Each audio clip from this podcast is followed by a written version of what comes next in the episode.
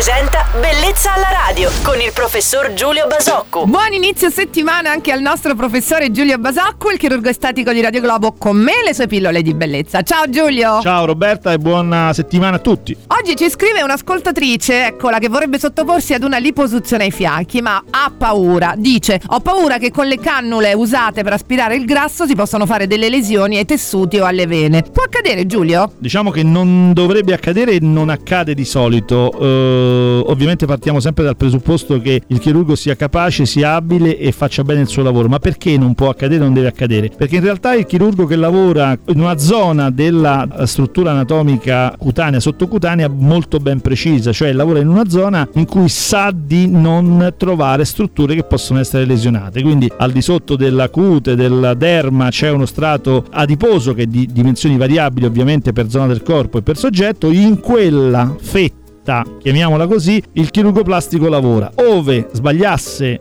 eh, localizzazione e quindi introducesse una cannula in una zona diversa da quella potrebbe fare assolutamente molti danni. È nella sua capacità rimanere all'interno di quella zona dove non succederà assolutamente nulla. Quali sono i pericoli veri di una liposuzione, Giulio? Ma diciamo che tutta la chirurgia presuppone, insomma, eh, lavorare con un bisturi o con una cannula all'interno dell'organismo è potenzialmente pericoloso. Eh, diciamo che un modo per ridurre categoricamente, drasticamente i rischi è quello di affidarsi a persone capaci, ecco, nelle mani, nelle mani capaci capaci, questa non è una chirurgia assolutamente pericolosa. Bene, sperando di averla rassicurata, salutiamo e ringraziamo la nostra amica per averci iscritto, ricordando per tutti bellezza la radio at radioglobo.it. Grazie al nostro chirurgo estetico Giulio Basocco per la sua preziosa compagnia e a domani sempre su Radio Globo, Giulio. Ciao Roberta e buona giornata a tutti. Bellezza alla radio.